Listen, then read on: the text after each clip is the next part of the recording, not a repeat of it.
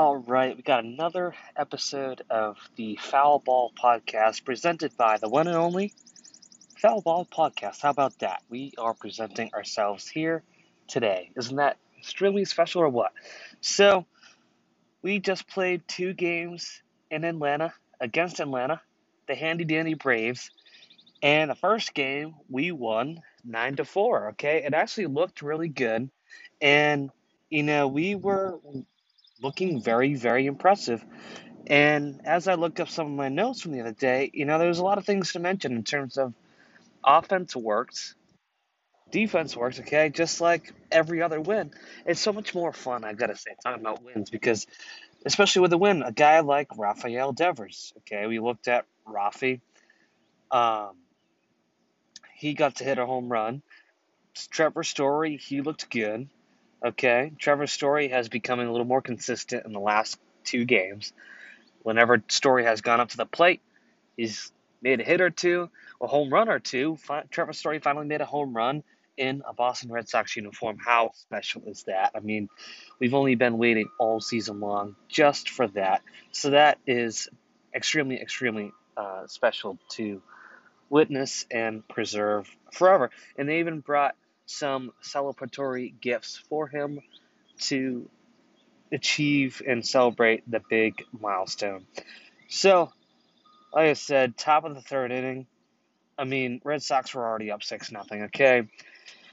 Top of the second was no, sorry, top of the yeah, top of the sec, second inning. They scored six runs to win six to zero.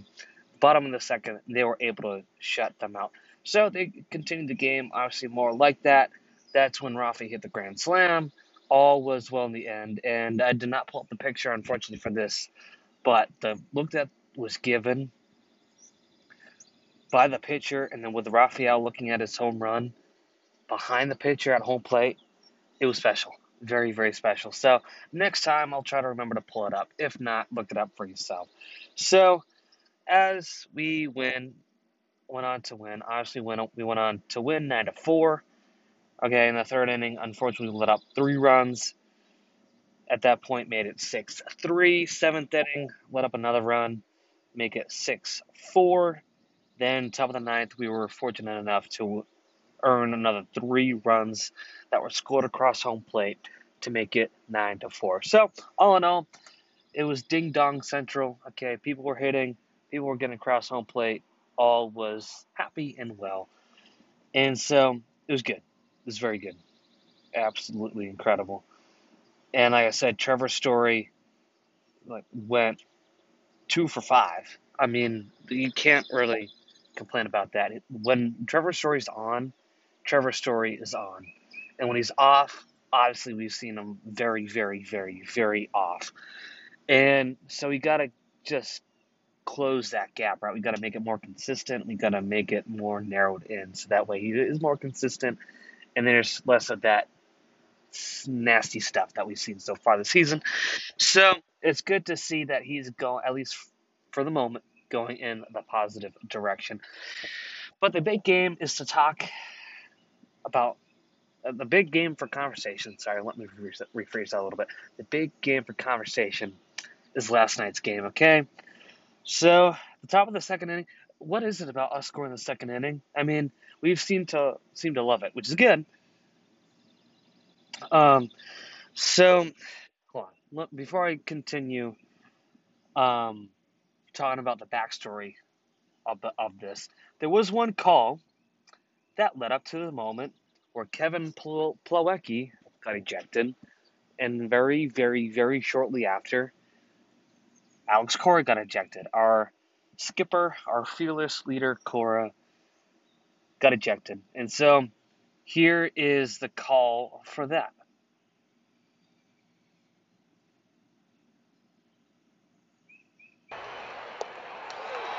Oh, he rung oh, him up. Rung him up. Strike three and a pitch that was not a strike. For the call. Here comes Cora. That was ball four. And there goes Cora. He's been tossed as well. Well, that was a horrible call from an umpire who's actually had a good night until now, but he cost the Red Sox a run. So the reasoning behind that video, right?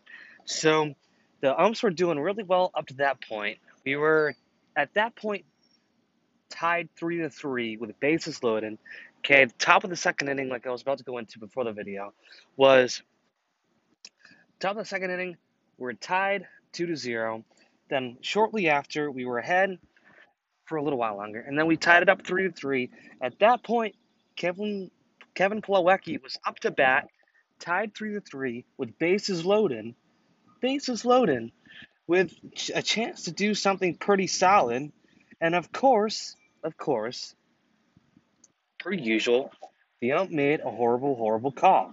And what had happened, right, was the ball was just way, way down, basically in the dirt. Okay, so you know where like the catcher stands is pretty low. The, his glove was way down for the Atlanta catcher. So let's back up a little bit, just a real quick sec. Okay, so it's tied in the bottom of the sixth, right? And this, so this happened, you know, roughly the sixth, seventh inning or so, at, at least towards the end of the game, and definitely both the ninth. And the catcher was called a sign because they have that new technology system, and so made the call, caught it in the dirt basically. The umpire called it a strike three. You're out with the bases loaded. That could have been a massive game changer because I'm pretty certain it was supposed to be a ball four. So instead of a ball four, it was a strike three in the dirt. Kevin Plawecki, he took his helmet off, right? He took his helmet off, slammed it right down into the ground, immediately ejected Plawecki from the game for just slamming his helmet down. I mean, it's basically like Rob Gronkowski celebrating the touchdown experience by spiking the football. It was basically the same exact thing, except getting really, really upset, all pissed off, and which is completely understandable. We would all be dead angry if that happened to us. So spiked his helmet in the ground. Boom, ejected. See you, buddy. And then Cora came out all upset, as I would expect him to be.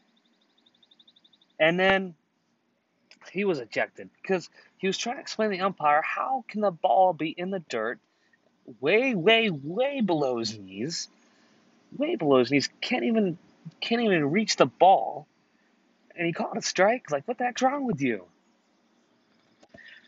Unbelievable umpires. Unbelievable umpires. And that's the title of this video right here. Unbelievable. Completely not good. And so, like I said, we were tied three to three. And then we held on to that tie for a few more innings after that gut wrenching, heart turning call that would have gotten us the game, would have won us the game essentially, but no. What happened? We went on in the ninth inning and we lost our fifth game to a walk-off loss. And at this point in the season, it feels like the millionth. And I know if you follow my Twitter account, the Foul, Foul Ball Podcast Twitter account, you know, I even tweeted in the bottom of the sixth inning Hey, it's finally tied three to three. Nope, don't like that. Do not like that. And then right after that, I tweeted, and there's the fifth walk-off loss. Feels like the millionth. And so I know the big word going around obviously now is all the complaints about that one call. And so honestly, I think that literally every single umpire in existence right now needs to go back needs a lot of retraining, regrouping on how to make a call. So, future games ahead. Well, before I talk about future games ahead, I think it's important to say that the Red Sox are at a handy dandy 11 and 20 record. So, yeah, so like I said before that, sorry. So, I think it's important to note that the series against the Braves was only a two game series, which we don't really see too many of. And so, you know, going forward from that, like I was saying, the hand, Red Sox are at a handy dandy 11 and 20 record. As there's geese behind me in the background. Sorry about that. Um, hopefully, the geese will be better umpires than the umpires from last night's game. So, the Red Sox are in fifth place in the AL East. They are dead last, okay? As of now, they are at a .355 percentage rate, and we are 11 and a half games behind first place, which in first place right now are the Yankees. And the last 10 games, we were at a nice record of 2 and 8. Miserable. And we tied the series against Atlanta 1 to 1. So, I mean, like I say, literally every other episode that I do, there's a lot to work on. I mean, it's, I mean, I'm not going to repeat everything I've already talked about because it's literally everything we need to, everything we need to work on. And so, you know, it, whatever I've said in the past, I'll reiterate that again. So I won't, I won't be repetitive for y'all. I really don't need to be. I mean, it's just not it. I mean, the Red Sox have the power, they've got the talent, they've got the speed, they've got a, everything. So they got everything the way that they need to be, and yeah, they the, the is the way it should be, and it's just nothing. Oh, and that reminds me. Speaking of roster, thanks for reminding me about that, everybody. So the roster, there's now speculations going around about the MLB with it, well, with the reporters anyway, about Bogey, Xander Bogaerts, the man that met the legend himself, and obviously, we haven't signed an extension with him. But there's a lot of speculations right now about okay, if we don't sign the extension with him currently, will he opt out of his contract for the remainder of it? That's another conversation in itself, you know, in in the sense of okay, will he stay in it Will he opt out of it? If he opts out of it, what's he going to do, right? What are the Red Sox going to do? How are they going to trade for him? So I know there's a couple scenarios going on right now in terms of trying to, like, you know,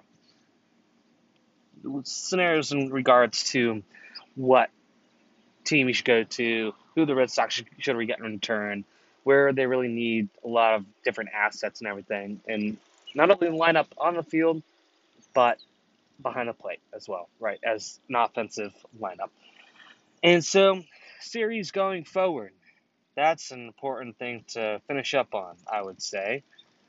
So, going forward on Friday, so tomorrow, we start a three game series against the Rangers in Texas. Uh, start so it's to be a weekend series Friday, Saturday, and Sunday. Then on Monday, we start a long homestand at Fenway Park in Boston. And we'll wait until then. That'll be that first homestand will be against the Astros at home. Then we go on to the Mariners. So, a lot coming up. A lot of good stuff hopefully coming up. Hopefully, get a few wins in the win column because we all know we need them. So, without further ado, I will end this here. And until then, let's go, Red Sox.